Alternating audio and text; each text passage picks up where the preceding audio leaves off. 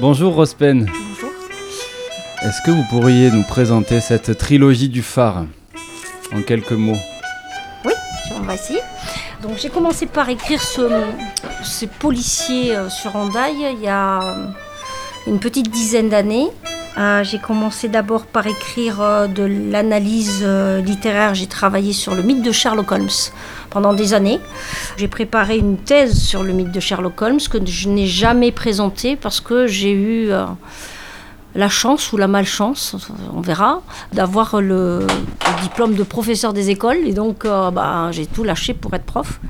J'ai travaillé donc pendant des années sur, sur ce mythe de Sherlock Holmes. J'ai un bouquin qui est sorti euh, dans une petite maison d'édition à Paris.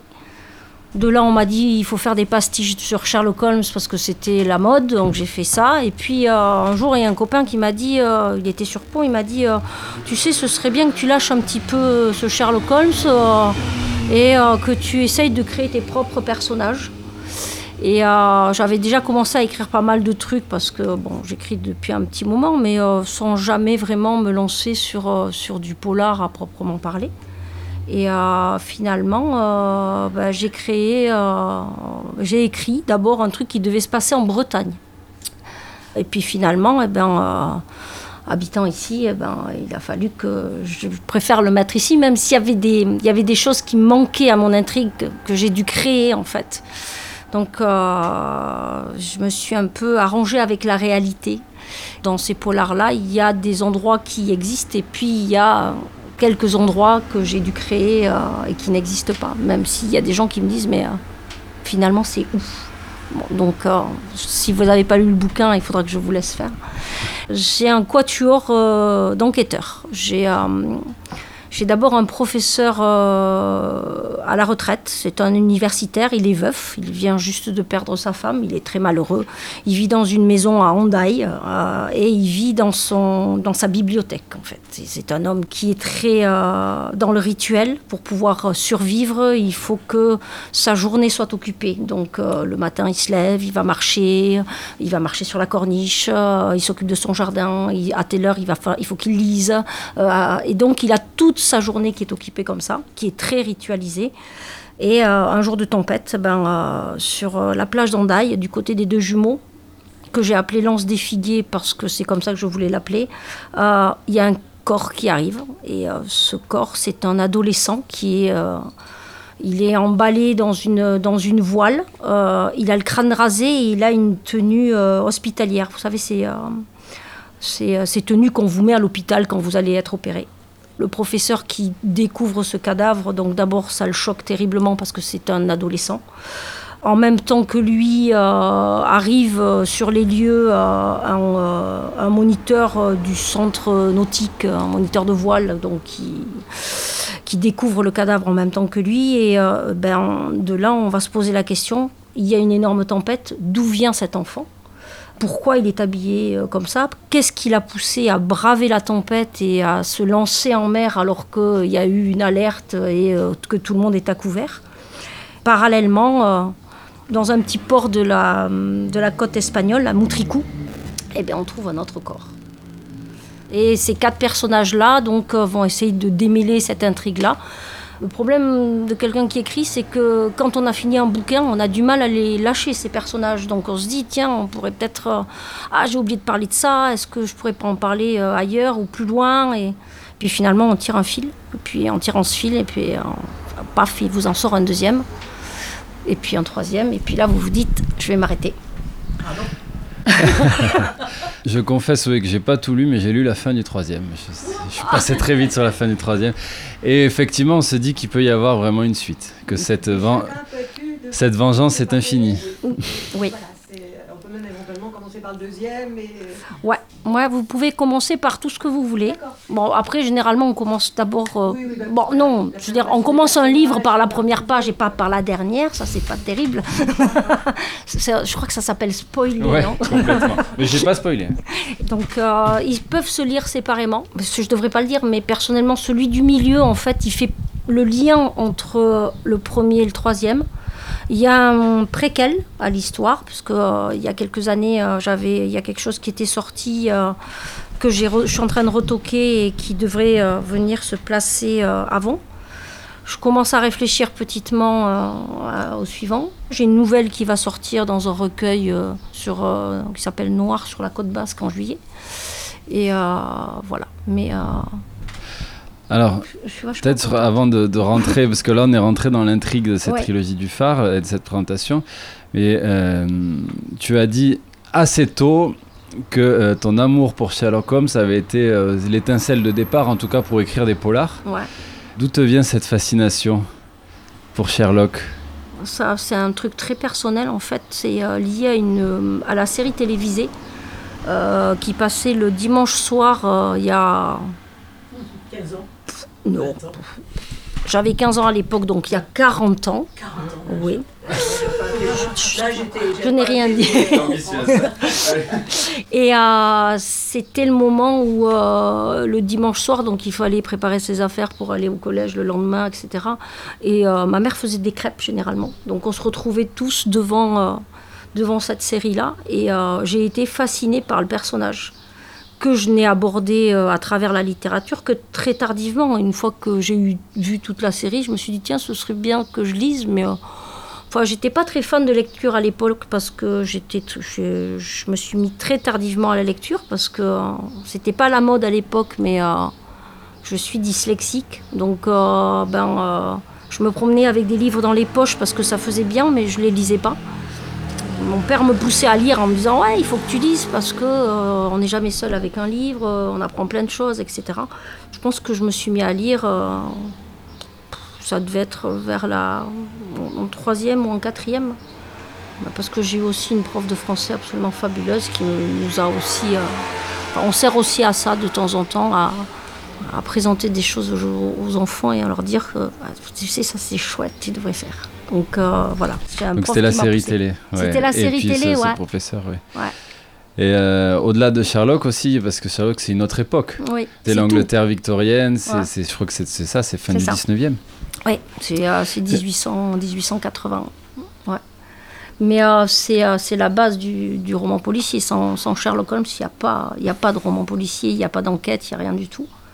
En dehors du personnage euh, lui-même, du, personnage de Sherlock Holmes, qui est le personnage euh, policier par, euh, définition, ce, type-là, en fait, Conan Doyle, qui a créé le personnage, a créé l'enquête policière à proprement parler puisque tout ce qui est décrit dans Sherlock Holmes, toute, la méthode en fait, elle a été réutilisée et c'est ce qu'on ce qu'on voit dans les experts, dans toutes les, euh, dans toutes les séries télévisées qu'on peut voir où on décortique une enquête.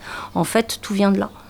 Et en France, il y a un professeur qui s'appelait Edmond Locard, qui a laissé son nom dans, euh, dans les annales criminelles parce que c'est lui qui a mis en place euh, pas mal de choses. Et il, a écrit un bouquin qui s'appelle Policier, Policier de roman et de laboratoire. Et Sherlock Holmes, c'est son modèle. Et il a tout, il a tout décortiqué et on a tout utilisé. Donc, euh, Pourquoi c'est un modèle?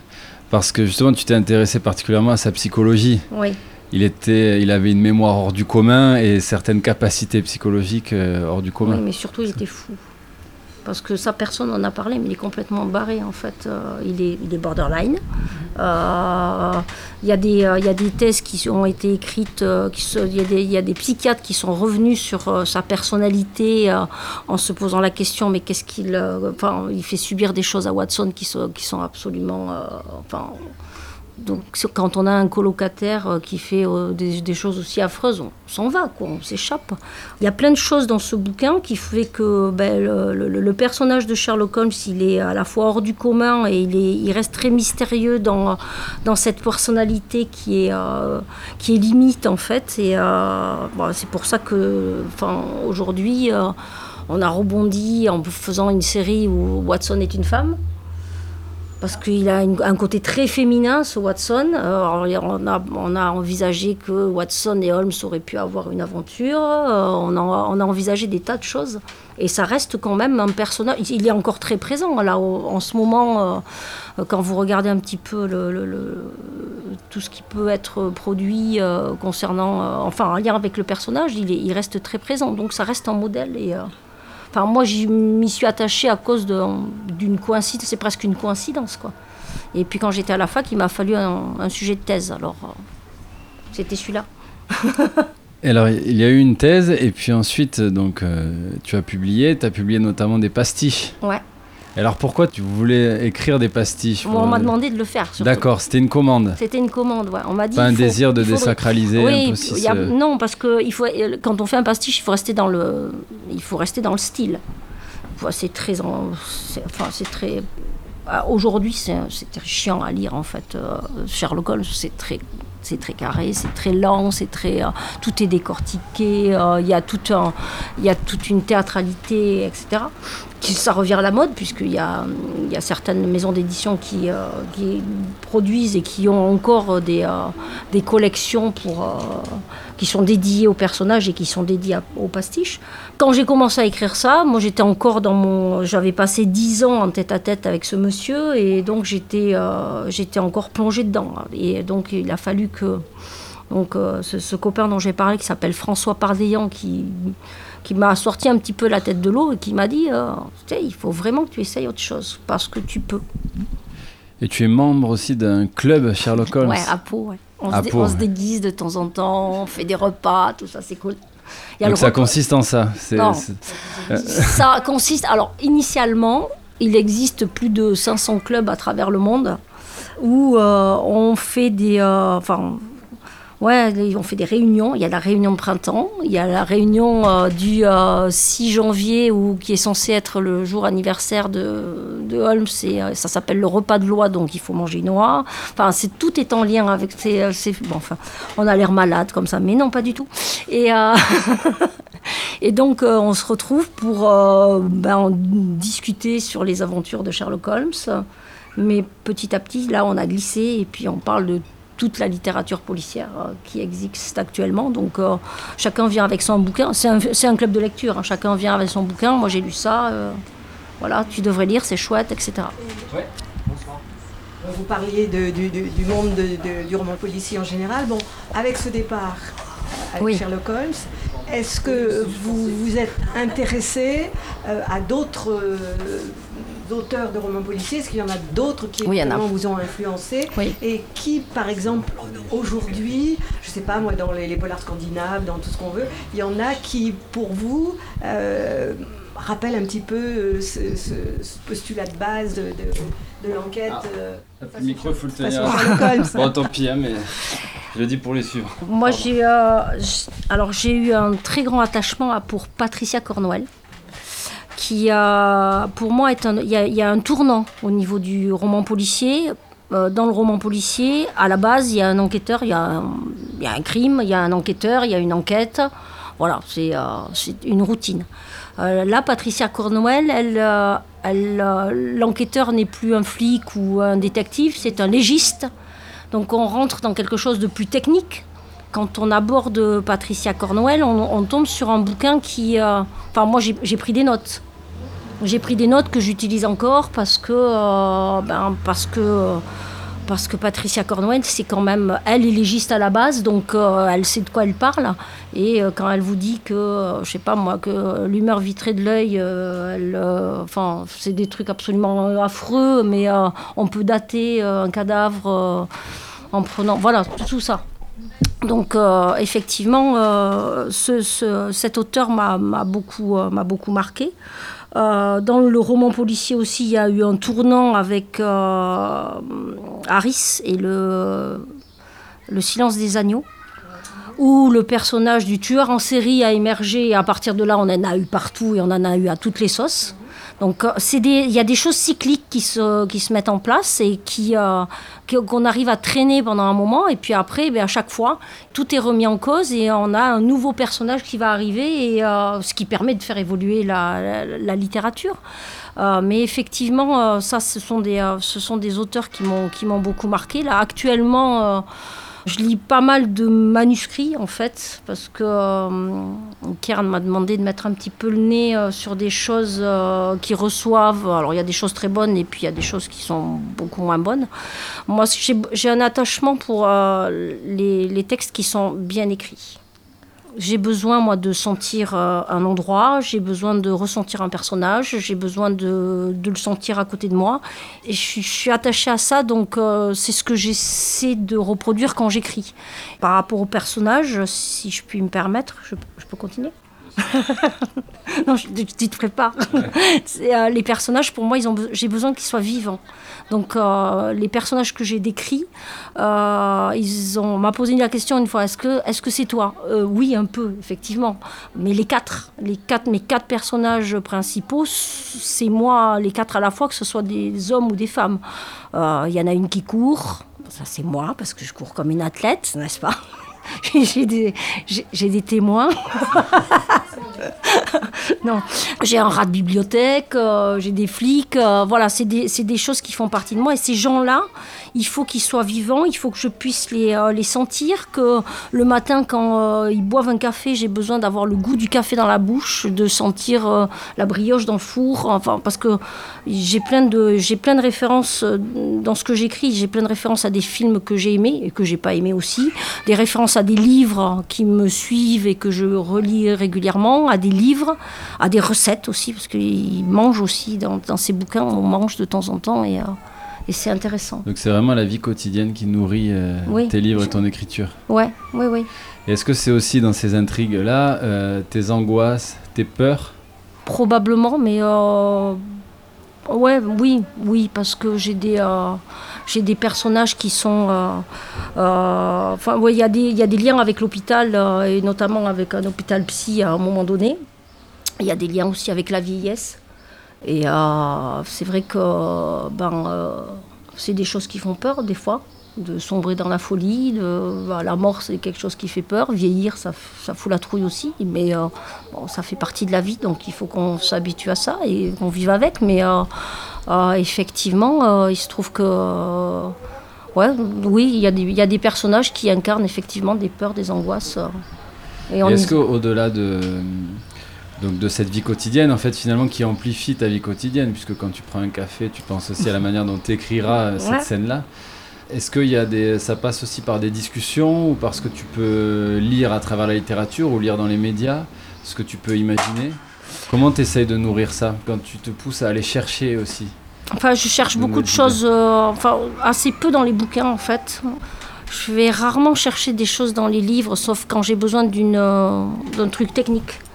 Même si euh, ben, on se nourrit aussi de ce qu'on lit. Hein. Les livres, ils naissent des livres. Hein. Donc il y a des choses, effectivement, que inconsciemment, euh, je vais garder en tête, ou euh, il y a des choses qui euh, peut-être aussi, il y, a des, fois il y, a des, y a des expressions que je pique à quelqu'un, que j'ai notées dans un carnet. J'ai des carnets qui sont pleins de, de, notes, mais en fait je les ouvre jamais. Quand je cherche que je veux écrire, je le trouve plus, donc bah, ça passe à la trappe. Et, et puis quand j'ai fini d'écrire, je dis ah il était là. Ah, bon, tu fais confiance à une sélection instinctive. Aussi ouais, je, ouais, c'est il y a des choses qui se font naturellement, puis il y a des choses qui se font un peu plus. Euh, ouais, c'est, euh, il y a des choses un peu plus techniques. Quand j'ai besoin d'aller chercher dans un bouquin euh, pour, pour une référence, mais. mais oui, ça passe moins par là, ouais. ouais. Il n'y a que moi qui parle, là, je vais... je t'ai donné le micro, du coup.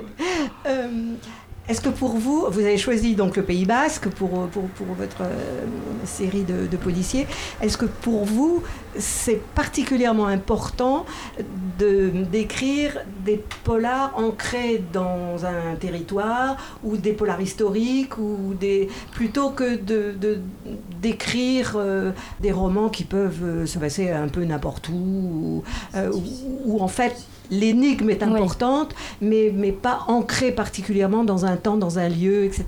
Euh, bah, celles-là, elles sont nécessairement ancrées au Pays Basque parce que j'avais besoin aussi de... Je ne sais pas si c'est vous qui disiez tout à l'heure, il y a des séries de romans euh, basques qui sont imbuvables. Euh, parce qu'on balance des clichés. Ah oui, ah ben on balance des clichés. Donc le Pays Basque, ce sont les fêtes de Bayonne. Euh, c'est euh, ah porter des espadrilles, c'est manger du gâteau, euh, boire du cidre, etc. Serge Blanco et le rugby. voilà. donc moi j'avais besoin de, j'avais besoin aussi de, de montrer le Pays Basque tel que je le vis tel que je le perçois. donc il y a un lien aussi donc, avec la langue basque puisque je ne la parle pas. je pense que je la parlerai jamais. À part pour demander de la bière et enfin le, minimum vital. mais j'avais besoin aussi de, montrer que le Pays Basque c'est c'est aussi une langue, une culture, mais, mais pas forcément un folklore parce qu'il niveau de la culture basque, il y a des choses que moi j'ai découvertes parce que, parce que je vis avec une basque et euh, ben, euh, euh, j'ai découvert des trucs. pour moi, c'était les basques avant. quand je suis arrivée ici, la première chose qu'on me demandait, c'est est-ce que tu parles basque? Non. Et les gens se détournaient. Donc c'était violent au début. Hein, j'ai mis un temps infini à m'intégrer. Je me suis intégrée par le boulot parce que, bah, parce que euh, vous êtes enseignante, vous êtes directrice d'école et à un moment donné, ben, il faut, ben, le lien avec les gens, il se fait par la force des choses. Mais euh, moi, il y a des parents qui m'ont dit euh, non, je ne veux pas vous parler, vous ne parlez pas basque. Quoi. Ben non, je suis désolée. Mon grand-père parlait basque, mais je ne le parle pas. Est-ce qu'il faut que je vous... Il fallait presque monter, montrer patte blanche pour pouvoir exister, on peut exister autrement qu'à travers la langue basque, même si on peut vivre à côté et vivre avec. Euh, donc moi, ce que je voulais, c'était euh, montrer aussi que euh, c'est une culture qui est vivante, qu'on peut être basque sans être indépendantiste.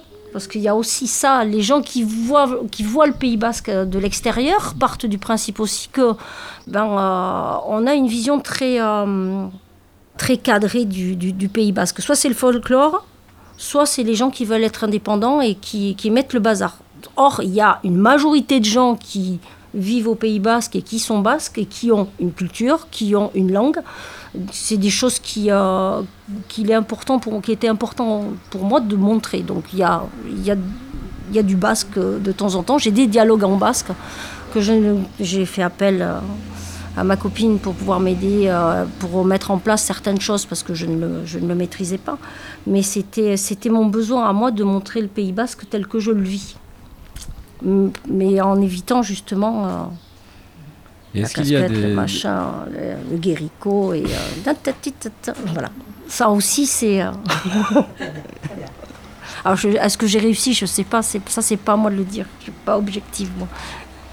Quels sont les lieux qui t'inspirent? Alors certains se retrouvent dans le livre, mais peut-être pas tous d'ailleurs, notamment à Handaï. À Handaï, j'ai euh, un attachement euh, énorme pour le domaine d'Abadia.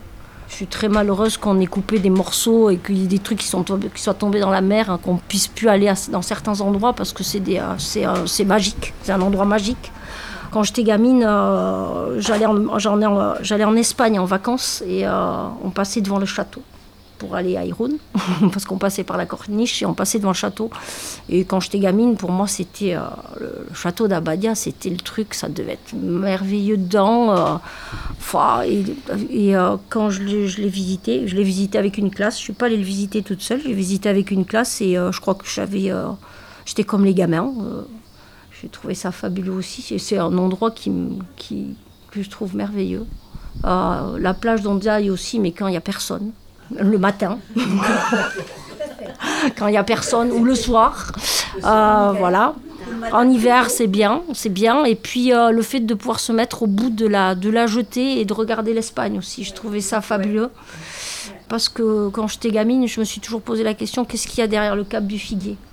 Bon, il y avait l'Amérique pour moi, mais c'était, euh, j'avais une notion de la géographie qui était complètement pas, pas bonne, quoi. J'ai évolué depuis. Puis il y a l'hôpital marin. et il y a l'hôpital marin, l'hôpital marin aussi qui est, qui, qui, est pour moi un lieu euh, très ancré dans l'histoire parce que c'était un sanatorium au départ. Rien que le mot de sanatorium, ça fait penser à des, euh, à des choses effroyables pour moi parce que, bah, parce que je suis attachée aussi à la littérature d'horreur. Désolée. Et euh, dans cet hôpital, j'y ai installé pas mal de, pas mal de choses et d'épisodes euh, qui s'y passent. Euh, et euh, je ne l'ai jamais visité. Je, on m'avait proposé de, une copine qui travaillait qui m'a dit si tu veux, je te montre comment c'est. Et je préfère garder mon idée à moi. Le côté, voilà, le côté romancé. Il faut parfois ne pas être trop documenté pour, pour réussir sa fiction. C'est ça. Est-ce que vous pouvez nous expliquer comment vous partez d'une idée de roman, comment vous le construisez, euh, est-ce que vous écrivez au fur et à mesure, ou est-ce que vous faites des plans, des fiches de personnages, etc. Et est-ce que vous pouvez nous dire comment vous écrivez aussi? Est-ce que, vous écrivez d'un G Est-ce que vous, vous, écrivez, etc., etc. Je ne fais pas de plan, jamais. Je fais jamais de plan. Ça me perd, c'est pour ça qu'il me faut beaucoup de temps pour écrire. Je n'écris pas d'un G non plus. D'abord, je, commence par écrire un chapitre. Alors l'écriture, moi je trouve que c'est quelque chose de magique parce qu'il y a des fois où j'ai pas forcément envie, puis je commence et puis euh, il est 7 euh, heures du soir, euh, personne n'a fait le ménage, ouh là là, il n'y a pas le repas et moi j'ai passé la journée à écrire et j'ai eu l'impression d'avoir passé une heure sur mon ordinateur. Donc j'écris sur mon ordinateur d'abord. J'écris sur mon ordinateur parce que parce qu'écrire à la main c'est compliqué. Je commence d'abord, quand je commence un roman, euh, j'ai une idée, une vague idée de ce que j'aimerais euh, écrire. Euh, je commence par écrire un premier chapitre, je le rebidouille, donc je vais passer plusieurs semaines dessus à me dire bon, est-ce que ça pourrait marcher ou pas? Et puis petit à petit, je vais peut-être en écrire un deuxième. Je laisse, je laisse décanter un petit peu. Et euh, finalement, euh, eh bien, au fur et à mesure, alors je, ça se construit quand je cours, toute seule. Je cours de moins en moins toute seule, donc je conduis. Euh, quand je nage, le matin au café, voilà, c'est des choses qui se construisent petit à petit. Au fur et à mesure que ça va se construire, j'ai des post-it. Je mets des post-it que je pose sur mon bureau, que je perds je, perds tout de toute façon. Et ça va se faire petit à petit. Et je vais, je vais écrire peut-être une. Pas à tout casser 20 chapitres. Et euh, je vais attendre. Et après, ça va se construire tout seul. en fait, ça j'ai l'impression que ça se construit tout seul. Oui. Oui, je, je, c'est assez magique comme truc. Hein, parce que j'avais rencontré Monsieur Lovenbruck qui est auteur de polar aussi, et qui m'avait expliqué que lui, euh, il passait d'abord six mois à euh, construire un synopsis, avec tout, les chapitres, le nombre de pages, etc. Mais un truc hyper, euh, hyper cadré, tout au cordeau magnifique. Et donc il m'avait montré. non, moi je fonctionne pas comme ça. Mais après, je lui ai dit, on joue pas dans la même cour déjà. Hein. Donc il mettait six mois à préparer ça, et après il lui fallait à peu près deux, trois mois pour écrire. Et c'était bouclé. Moi, il me faut deux ans.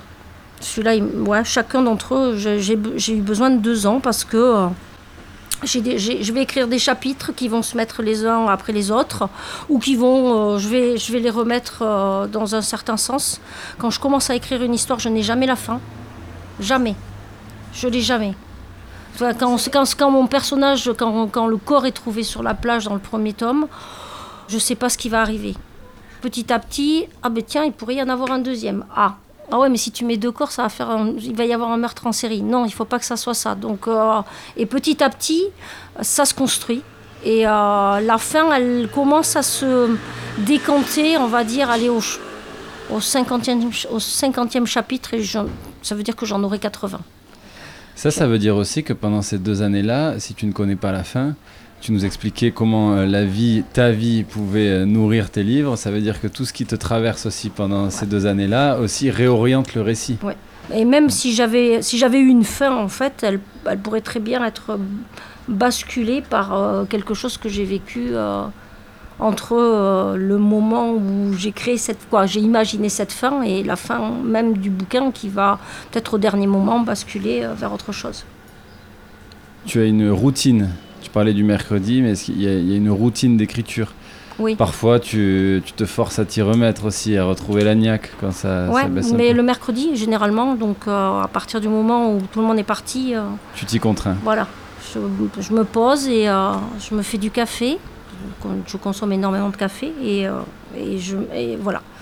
Combien d'heures euh, le mercredi Le mercredi, généralement, je travaille, je, je, vais, je vais bosser de, de 8h, 8h à midi et, euh, et de 2h30 jusqu'à 5h à peu près. Et euh, à partir du moment où je l'ai écrit, où j'ai écrit le mercredi en fait, quand j'ai écrit mes, mes, textes le mercredi, je me débrouille pour les imprimer à l'école ou les avoir imprimés à la maison et trouver du temps pour les relire Alors pour corriger, parce que de toute façon des fautes, euh, on en fait toujours, parce qu'il suffit qu'on efface un truc, on avait un, infinitif qui aurait dû être transformé en imparfait, bon, enfin une catastrophe. Et donc euh, généralement je relis le lendemain. Et le fait d'avoir relu et tout ça, ça me permet d'embrayer vers une suite possible. Donc, euh, Bien sûr. Et le, le, problème, c'est que quand je suis dans l'écriture d'un bouquin, en fait, la nuit, quand je me réveille, parce que je me réveille la nuit, je me lève de temps en temps. Euh, je, me, euh, je, me, je, je, me prépare une phrase en me disant surtout tu l'oublies pas parce que celle-là elle est bien tournée et, et le lendemain je l'ai oubliée en fait. Et elle va me revenir dans la journée. J'ai l'impression que tu es, contente aussi de te laisser oublier les choses. Ouais, j'aime bien, j'aime bien, ouais. Ouais, ouais. Mais euh, c'est, euh, on a l'air malade comme ça. Hein. psychologiquement, on n'est pas. moi, je pense que j'ai, on, a un pet au casque, oui. Mais je l'assume. Je l'assume. Hein. Je, enfin, je suis pas dangereuse, pas encore. Mon ex-mari me disait un jour tu me tueras. Parce que je lisais des, je lisais des, euh, des trucs sur les poisons des trucs techniques sur euh, les autopsies. Alors, je, ne supporte pas la vue du sang dès qu'il y a un gamin qui a le nez qui, qui saigne, machin. J'envoie tout à mes collègues parce que je peux pas m'en occuper. Mais par contre, lire des trucs ou euh, d'autopsie, tout ça, ça me pose pas de problème. Comment tu l'expliques ça? Je sais pas. La distanciation peut-être. Il y a le réel et le Voilà. voilà. Mais après, je peux pas regarder un film d'horreur sans un coussin ou un truc comme ça. C'est, euh, il y a des choses que je, voilà. Il y a des films. L'écriture vous aide excusez-moi. Oui, oui. Mais l'écriture vous aide. Ah oui, oui, oui. Oui, parce que je, je, leur fais subir des choses. Il y en a certains, ils ont subi des choses affreuses. Hein. Ouais. En tous les cas, c'est écrit dans un excellent français. Merci. Je, je m'y oblige. Hormis la situation géographique, quel est le lien entre ces trois livres? Une atmosphère? Alors, il y a une atmosphère et il y a un personnage. Il y a un personnage qui est présent. Euh, euh, qui est, euh, il y a un personnage qui fait le lien avec les trois. Et ce personnage-là, il est euh, indispensable à l'équilibre de mes quatre enquêteurs. Ça va leur permettre de se, de se, poser, de se retrouver. Ça va lier une amitié. Ouais, ce personnage-là, il est très important, même si dans, dans, le premier, je pense qu'on en parle juste. Et puis petit à petit, en fait, il, euh, va prendre énormément de place pour devenir euh, la figure principale du dernier, en fait. Vous, nous avez confié votre goût pour euh, les horreurs, bon, que vous avez lu deux romans policiers qui sont sortis très récemment de Céline Gattel, qui un s'appelle les, les, suppliciés du Rhône et l'autre le labyrinthe des femmes, et ça se passe à Lyon. Oui, j'ai lu les suppliciés du Rhône. Voilà, dans, au, tout début de, de, la médecine légale, oui. en fait. Oui, celui-là je l'ai lu. Là, il y a des choses absolument extraordinaires dans l'horreur, c'est assez, euh, assez sidérant, ça, justement. ça devrait vous plaire, m'étonne pas. Ah bah après, j'ai été, euh, j'ai été fascinée par euh, l'affaire euh, Jack l'Éventreur, ah par exemple. C'était en lien avec, avec Holmes, puisque on s'est toujours posé la question pourquoi il n'a jamais enquêté. Évidemment, il y a des gens qui ont trouvé le truc en disant que, bah, que c'était lui, bien sûr. Mais oui, oui, c'est, c'est vrai que bon, l'horreur, j'aime bien. Ouais. Il y a des auteurs, alors tu parlais des, auteurs qui ont pu t'influencer, mais est-ce qu'il y en a dont tu as lu tous les livres? Et tu sais que tu liras tous les livres s'ils sont contemporains Alors, euh, alors j'ai commencé à suivre euh, Franck Thiès parce que euh, j'avais lu ses premiers romans que j'avais beaucoup aimés. Malheureusement, j'ai découvert la structure du livre, c'est toujours la même. Et donc, je, il m'arrive de trouver le, le coupable avant. Donc ça, ça m'embête bien que les derniers bouquins soient tellement alambiqués qu'on est tellement perdu que, ben, j'ai du mal. Sur le labyrinthe, par exemple, j'ai eu du mal à trouver, euh, à trouver le coupable, quoi, à trouver euh, le fil qui permet de, tout démêler. Je lis Minier aussi, euh, que j'ai eu aussi la chance de pardon que j'ai eu la chance de rencontrer avec Jean Mestras et donc euh, il m'a sorti son téléphone en me disant t'as vu sur le prochain euh, j'ai tel alors il m'a parlé comme si on se connaissait c'est extraordinaire. J'étais trop contente. Le type il avait vendu 600 euh, bouquins en une après-midi avec des gens qui vous passaient devant et qui disaient bonjour ça va vous n'êtes pas trop fatigué? Alors que nous, on était des petits auteurs et lui, il vendait 600 bouquins. Et, après, il vient vous parler en me disant T'as vu, euh, ça, c'est mon prochain auteur. Euh, donc, euh, mon prochain personnage, je suis allée le chercher à Bilbao. Il était allé le chercher. C'est je ne sais pas si vous avez lu Bernard Minier, Lucia. Le personnage, c'est un, un, vrai flic qu'il a suivi à Bilbao une, dame et donc il a utilisé pour, euh, pour euh, camper son, son enquêtrice. Après, est-ce qu'il y a d'autres auteurs euh, Oui, mais qui ne sont pas du polar. J'aime beaucoup Paul Auster et puis plein d'autres, mais dont ça ne me reviendra pas maintenant parce qu'on me pose la question, mais j'aurai la réponse ce soir, probablement. Donc l'intrigue se passe aussi à Moutricou, ouais. donc il y a un port de pêche euh, en Égoaldé. Pourquoi ce port particulièrement? Est-ce que tu y es allé? Tu as un lien personnel oui, avec ce port Oui, un lien personnel. Euh, il y, y, a un appartement au-dessus du, au du port qui appartient à la famille de, de ma compagne et on y va euh, tous les étés. Enfin, c'est là que j'ai découvert le Pays Basque en fait. C'est un endroit où on a l'impression d'être hors du temps. Tous les gens se connaissent. Ils parlent que le basque. Donc là, on se dit waouh, euh, même pour demander un café, euh, c'est très compliqué. Donc il a fallu apprendre les rudiments de la langue. La première chose que je fais quand j'arrive à Moutricou, c'est que j'enlève ma montre. C'est un truc que je ne fais jamais. J'éteins mon téléphone euh, et c'est vraiment un endroit pour moi qui est magique. Vu de l'extérieur, ça ressemble à pas grand-chose. Il y a des vieilles constructions des années 70 comme on voit en, Espagne qui ont été qui dénaturent tout. Il y a une énorme digue. Euh, mais il y a une vieille ville qui est super sympa. L'omelette est bonne et la bière est chouette aussi. Et ça, c'est super important. Et il y a un endroit fabuleux, donc cette fameuse digue, où on peut faire des montées et des descentes. Et là, si tu le fais un peu 15 fois, tu peux faire 8 km et c'est très bien. Et alors, dans cette trilogie du phare, depuis Moutricou, on voit une île. Oui. Et l'intrigue se déroule aussi autour de cette île. Dinuneko, c'est ça? Inuneko. Inuneko, oui. Qui veut dire de nulle part en basque. De nulle part. Une île, ça revêt beaucoup de symbolique, beaucoup d'évocations. Quelles étaient les tiennes en choisissant une île euh, Alors, moi, il y a une île qui me plaît beaucoup, c'est l'île de Saint en Bretagne. Euh, et puis l'image de l'île, euh, dans, dans la littérature, elle est hyper présente. Il y a la fameuse île de l'île du Nègre qu'il y a dans les, euh, les dix petits nègres d'Agatha Christie, moi, qui m'a beaucoup, euh, beaucoup plu. Il y a l'île mystérieuse euh, de Jules Verne que j'ai que j'ai lu et que j'ai adoré.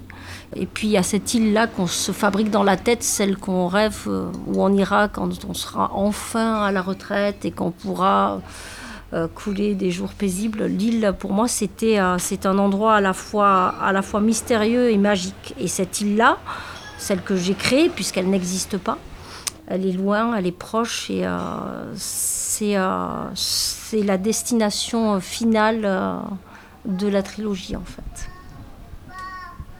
Pour moi, c'est non, pour moi, c'est un endroit je peux pas vous dire, il faut que vous lisiez parce que sinon.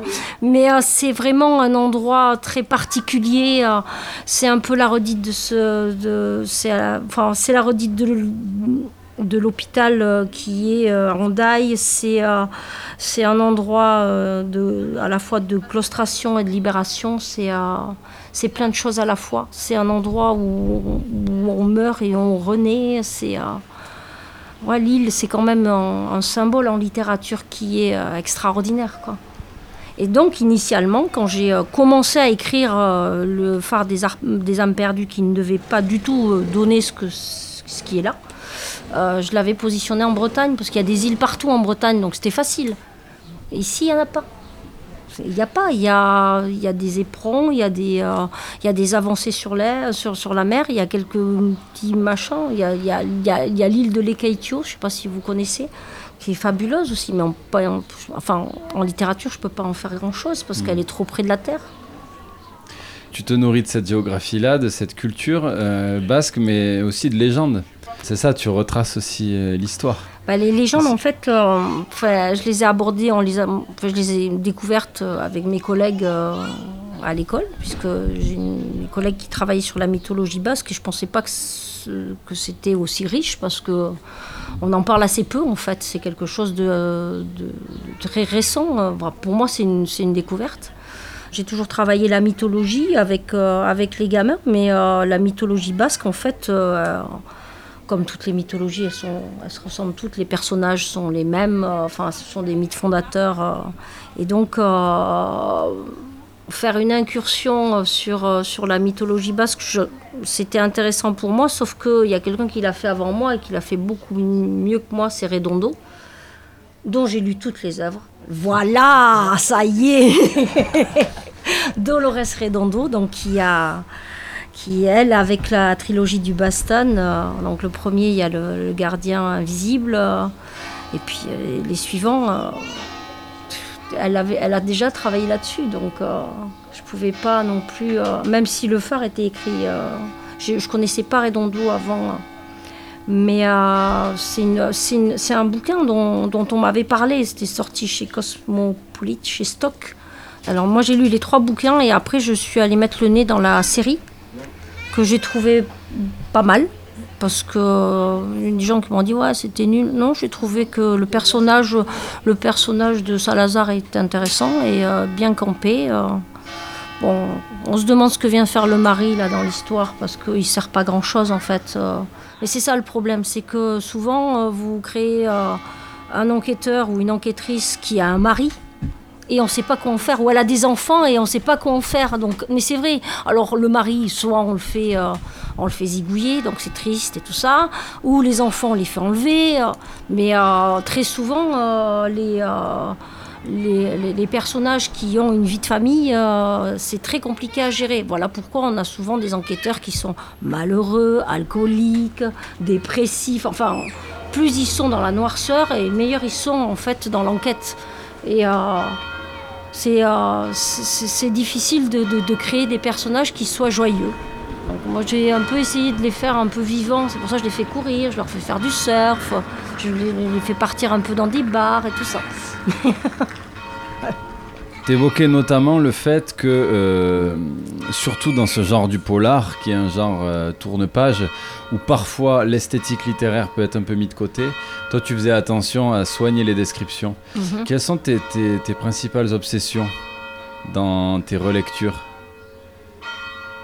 J'allais dire tout, parce que je, je pense que je suis maniaque en fait. Ouais, il y a des fois, il y a des points de détail sur lesquels je vais m'arrêter et euh, qui ne sont des points de détail que pour moi. Euh, enfin, je, crois que dans le premier, le, personnage, l'universitaire, il, boit son café en regardant les oiseaux. Il a une, il a, devant la fenêtre, il a mis un perchoir à oiseaux et il est obligé de il est obligé de, de, de, quoi, il boit son café puis il regarde les oiseaux et il fallait absolument que l'oiseau soit décrit, décrit, correctement. Et euh, voilà, c'est des, des, enfin, des conneries en fait, mais euh, auxquelles moi j'attache beaucoup d'importance. Et euh, je me suis, il y a des fois, je, me, je bataille un peu avec avec le directeur de publication qui me dit mais non ça il faut l'enlever ça ça, ça ça, sert à rien si c'est très difficile en fait d'amputer un texte alors il y a des pages et des pages qui ont été retirées j'avais un chapitre sur Montricou avec une description de la ville et tout ça qui m'a fait retirer complètement en me disant ça, ça sert à rien, tu me le vires. Euh, donc il m'a enlevé, euh, je sais pas, il devait y avoir six pages. Bon, donc j'ai enlevé, il m'a enlevé plein de trucs et euh, pour moi ça déséquilibre le bouquin. Alors pour un lecteur, c'est vrai que des fois, il y a des gens, ils prennent le bouquin, 600 pages, mais non, je vais jamais y arriver quoi. Ben, après, il y, a des, y a des gens qui aiment lire peu, il y a des gens qui aiment lire beaucoup, il y a, bon, mais euh, moi, putain de texte, c'est douloureux, d'abord. Euh, et puis finalement, on se rend compte qu'il fallait l'enlever, en fait. Mais euh, quand moi j'écris, il y a des fois j'écris et puis on s'emballe un peu des fois. Waouh, ça c'est bien, c'est chouette, on garde et tout ça. Et puis finalement, il y a plein de choses qui sont à retirer. Et ces points de détail sur lesquels moi je, je m'accroche, ben, on n'en a pas besoin. Comment tu pourrais définir cette relation avec ton éditeur? Ah, on est, il est charmant. non, non, non, c'est pas, c'est pas. tu as besoin de lui, tu vas le chercher aussi pour ses conseils, ou parfois c'est davantage un, un rapport Non, de force en fait, c'est non, un rapport de force, je- je- pas vraiment, parce que je lui dis, bon, tu, tu m'embêtes parce que tu m'as fait enlever ça, mais euh, enfin, je suis, sé- je suis très servile, hein, donc il me dit, il faut enlever, bon, bon, d'accord, faut enlever. Euh, sauf des fois, tu t'enlèves tout ce paragraphe, mais tu me gardes la phrase qui est là parce que celle-là, elle est importante. Euh, mais euh, c'est c'est un, boulot quand même. hein, euh, lui, sait euh, ce qui va marcher, ce qui va pas marcher. euh, donc euh, ça c'est sa partie, moi je fais la mienne. Et puis euh, il m'a refusé des textes déjà. Parce qu'ils n'étaient pas, assez, travaillés. Alors celui-là il m'a dit euh, c'est trop fouillé. Puis euh, j'en ai fait des plus légers. Il m'a dit non ça c'est pas assez travaillé. Donc, euh, donc voilà, mais c'est euh, un, rapport qui, euh, qui existe sans vraiment exister. Moi j'envoie un texte, on me le renvoie en me disant on le prend mais il faut changer ça, ça, ça et ça. Est-ce que tu es d'accord? Si t'es pas d'accord, t'es pas d'accord. Ça passera quand même. Mais euh, bon, on fait des, je fais quand même quelques concessions parce que je, parle, je pars du principe que c'est son boulot et qu'il le connaît. Alors moi j'ai une dernière question, après je vous laisse poser des petites questions si vous en avez encore. On en a parlé juste avant de, de commencer cette discussion collective. Euh, Est-ce que tu peux nous, nous dire pourquoi avoir choisi ce nom de Rospen C'est parce que je suis profondément anglaise? Non, pas du tout. j'ai euh, j'ai- écrit euh, donc mes premiers bouquins, je les ai euh, publiés sous mon nom marital, donc Sophie Belloc Poulonis. J'ai divorcé, donc je suis redevenue Sophie Cario. Et donc je ne suis redevenue personne au niveau de l'écriture puisque j'avais plus le droit d'utiliser mon nom marital, donc personne a donné Rospen, c'est l'anagramme. Donc voilà. Voilà. Mon, mon époux m'avait dit que tu seras plus personne. Donc. Magnifique je- anagramme, merci. génial. Ouais, et souvent on me dit euh, ah vous êtes euh, mais vous êtes anglaise? Non pas du tout je suis pas il y a un rapport avec le stylo parce que pen rose pen il y a un rapport avec le stylo Puis c'est un rapport maintenant- à Sherlock Holmes aussi quand même. Ouais, il aurait pu, il aurait pu y avoir un. Il n'y a pas de peine dans euh, Sherlock Holmes. Je suis sûre et certaine que non. Après, il y a, euh, il y a, un auteur qui s'appelle euh, Robert Penn quelque chose. euh, voilà. Donc, euh, ouais, c'est joli. Donc, il y a sur certains salons, j'ai la chance de faire des salons de temps en temps. Là, je vais, à Périgueux la semaine prochaine. Et le monsieur qui m'a appelé, il m'a dit alors Rose, on vous attend et tout ça. Et alors chaque fois ça me surprend dis mais qui est donc cette personne? Et en fait c'est moi, donc c'est rigolo. C'est débile mais c'est rigolo. Sachant que c'était pas ton nom, j'avais quand même envie de t'appeler Rose. enfin, Ouais ça. Quand on te connaît pas finalement et qu'on t'invite pour des raisons littéraires. c'est lié à mon teint, c'est ça. J'ai un teint de rose.